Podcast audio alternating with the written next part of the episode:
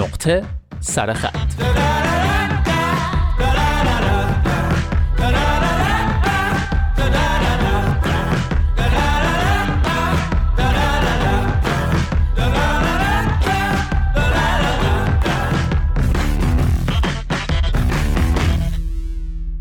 دوستان من نوید توکلی همیشه سعی کردم در نقطه سرخط تا جایی که می‌تونم سوار بر موج هیجانات رسانه‌ای و خبری نشم و اگرم قرار به اتفاق یا موضوعی بپردازم که خبر داغ رسانه ها و اصطلاحا نقل محافله کمی صبر کنم تا هیجانات اولیه یکم فروکش کنه تا بتونیم کمی دقیقتر و عمیقتر و شاید از زوایایی متفاوتتر به قضیه نگاه کنیم. ضمنا حس می‌کنم این کار یه فایده دیگه هم داره. اونم اینه که معمولا بعد از یه اتفاق بزرگ یا یه فاجعه تلخ یهو همه با هم شروع می‌کنن در موردش حرف زدن. حالا چه تو رسانه های رسمی چه تو شبکه های اجتماعی یا حتی کوچه و خیابون. اما یکم که ازش میگذره چند هفته ای که از اون اتفاق فاصله می‌گیریم اتفاقات دیگه ای میافته که در صدر اخبار قرار می‌گیرن و توجه عموم رو به خودشون جلب می‌کنن و اون واقعی قبلی به کلی فراموش میشه. در حالی که از اهمیت قضیه به هیچ وجه کاسته نشده. به همین خاطر حس می‌کنم وقتی در نقطه سر خط با چند هفته فاصله به یک خبر داغ یا یک موضوع مهم می‌پردازیم اینطوری می‌تونیم یک مسئله مهم اما شاید در حال فراموشی رو دوباره به خودمون یادآوری کنیم و به این قضیه فکر کنیم که بعضی خبرها فقط خبر نیستن سرگرمی نیستن که چند سباهی براش پست استوری بذاریم و یادداشتا و مطالب مختلف بنویسیم و بعدم فراموششون کنیم تا فاجعه مشابه بعدی. بعضی اتفاقا رو باید هر روز و همیشه به یاد داشته باشیم تا شاید بتونیم هم به صورت فردی و هم به عنوان یک جامعه کاری بکنیم برای بهبود اوضاع.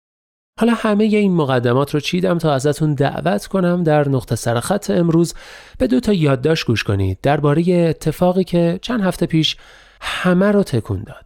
یادداشت رو که بشنوید متوجه میشید که منظورم چه اتفاقیه. یادداشت نخست امروز رو به قلم مهدی یزدانی خورم بشنوید با اندکی تصرف و تلخیص.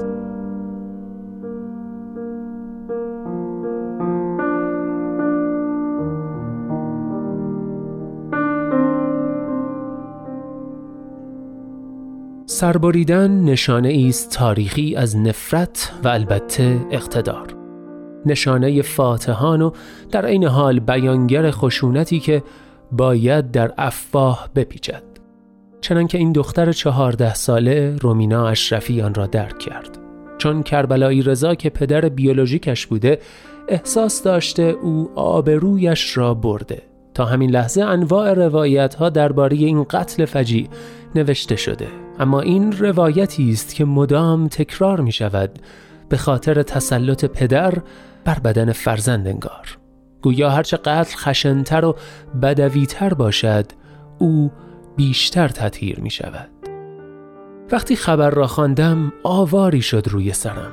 چه انگار متصل شدم به تاریخ دخترکشی به تاریخ تفوق پدران بر دخترانی که به زعمشان گناهی کرده بودند. در تمام سالهای روزنامه نگاریم به خاطر ندارم این خبرها متوقف شده باشند. حال جایی زنده به گور کردن بود در جایی خفه کردن و گاه سربریدن و تکلیف هم که مشخص است. پدر خون فرزند را صاحب است و مجازاتش در نهایت به خاطر جنبه عمومی جرم. پدر بزرگم برایم تعریف می کرد در سالهای دهه بیست چگونه برادری سر خواهرش را وسط کوچه برید. می گفت هیچ کس جلو نرفت. گفت موهایش بافته بود. گفت گیسهایش را دور دستش پیچید. بعد با زانو دختر را میخ زمین کرد و از قفا برید و خون در جوی وسط کوچه لیز خورد. بعد آشانها وقتی تکانهای دختر تمام شده می‌رسند. گفتم چه شد سرنوشت برادر؟ گفت چند ماه بعد آزاد شد چون قتل ناموسی بوده. گفت برخی اهالی محل روی دست گرفتندش و نقل بر سرش ریختند که نشانه غیرت بود و همان زمان متفقین در تهران رژه می رفتند. حالا قصه رومینا و پدرش کربلایی رضا جانها را متعلم کرده. همه انگار نقشی می بینند برای خود و این خوب است. چون نشان می دهد جامعه دارد به چیزهایی حساس می شود که قبلتر توجه چندانی به آن نداشت. اما رنج و داغ این ماجرا قابل وصف نیست. خانه پدری مملو از چنین خونهایی است که تا اعماق خاکش فرو رفتند و تماشای عکس ها و خواندن خبرهای مربوطه اش نشان می دهد سرها بریده بینی بی جرم و بی جنایت حافظ چقدر مستاق دارد. ما مقابل این سرها مسئولیم. تک تک ما.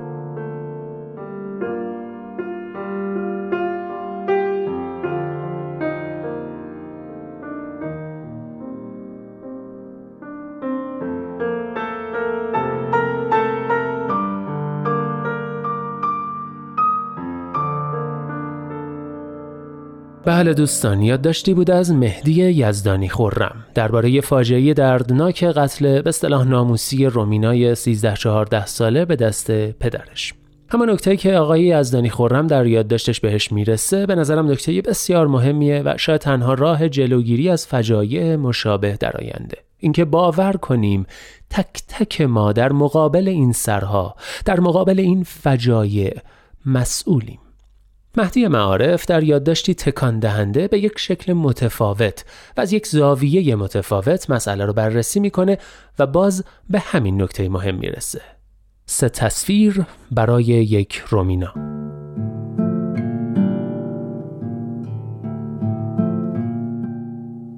تصویر اول. در دنیای موازی رومینا زنده است و شاداب. پدرش معتاد نیست. در دنیای موازی محبت پدر آنقدر کمرنگ و دیر نمی شود که دخترک نوازش را در دستهای غریبه سالی در بیرون از درهای خانه جستجو کند. در خیابانهای دنیای موازی تابلوی بدهجابی زن از بیغیرتی مرد است وجود ندارد. در دنیای موازی اگر رومینا اشتباهی کند حتی هر اشتباهی پدرش می‌داند که خودش هم سهمی دارد در آن تقصیر. در دنیای موازی رومینا شنیده می شود رومینا دیده می شود و درک می شود در دنیای موازی رومینا از مدرسه که برمیگردد آغوش امن منتظرش است تا خودش را به آن بسپارد و با چشمهایش بخندد.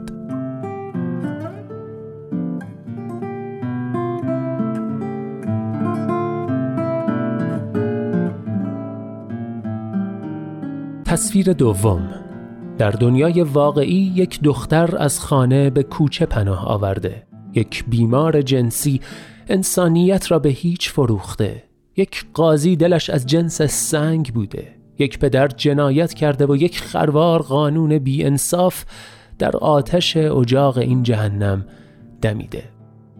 در دنیای واقعی راز مرگ رومینا از آگهی ترهیمش فاش می شود دختری که عکس ندارد. دختری که فرزند یک مرد نوه دو مرد خواهر یک مرد و خواهرزاده چهار مرد بود. در دنیای واقعی رومینا مایملک مردانی است که سرش را بریدند تا سرشان را جلوی مردم بالا بگیرند. لکه ننگ پاک شده و حالا نوبت فریاد زدن مردانگی است در آگهی دلگیر ترهیم در دنیای واقعی به خفه کردن دختری در خواب و بریدن سرش با داس مشیت گفته می شود و قانون که باید از قصه این اتفاق سکته کند و بمیرد صحنه را می بیند و خمیازه می کشد.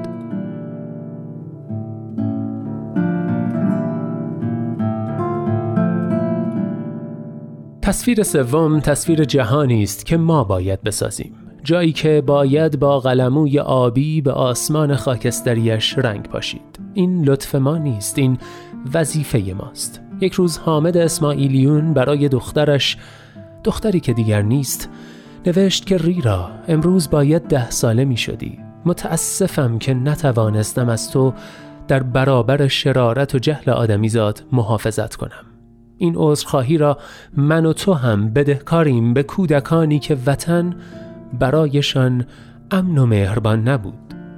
بنیتا آتنا نیکتا محسن ریرا راستین گلبهار و حالا رومینا.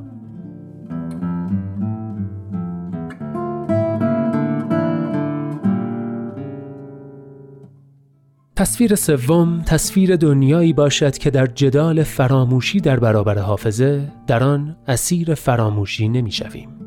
جایی که انقدر جرأت داریم تا به مفاهیم موروسی ذهن خودمان و ذهن اطرافیانمان شک کنیم. همانجا که در برابر درخت کهنسال واژههایی مثل غیرت و ناموس نهال اندیشه و آزادی را میکاریم. گاهی شجاعت دقیقا در خراب کردن و از نو ساختن است. اجازه بده تصویر سوم تصویر جهانی باشد که با هم از نو خواهیم ساخت.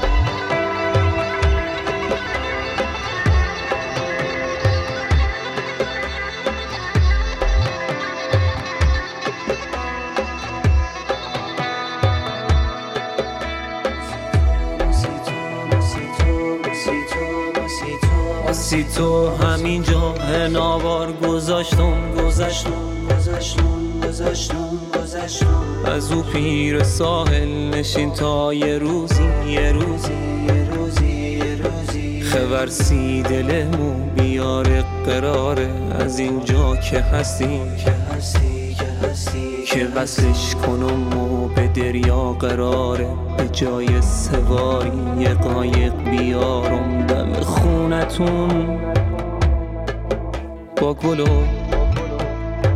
روسری اناری. با یه کالمه مرغ دریایی. خوشنوای جنوبی. نترس عشق جونی. نترس عشق جونی.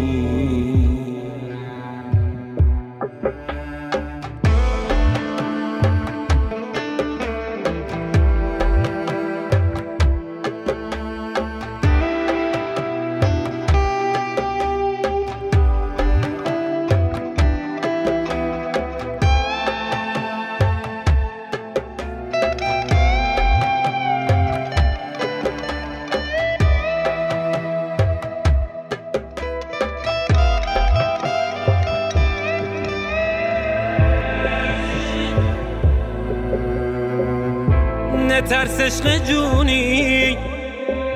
یه های وقت رفتن ببینی. به چا خورده میرن زنا تو کلای از نمیرن. و میپیچه بانگه نیمونه تو دل که یارو بردن با دریات ماشا میشینه سی لحظه ای که پا روی دستش بذاری یا جاشوی خستش تو شرجی که یک عمر پارو شکسته حالا هم گرفته. و میتازه موجی و می‌دونه عشقش نترسه نترس عشق جونی نترس عشق جونی.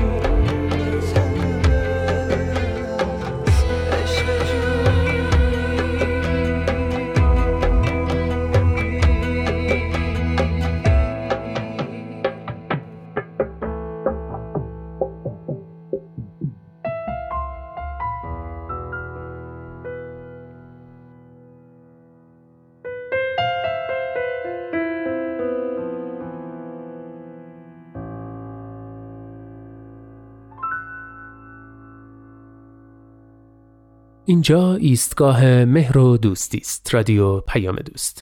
موسیتو رو شنیدید با صدای هیدو هدایتی. ملودی و ترانه این قطعه دلچسب رو خود هیدو نوشته و احمد رضا شهریاری هم تنظیمش رو بر عهده داشته.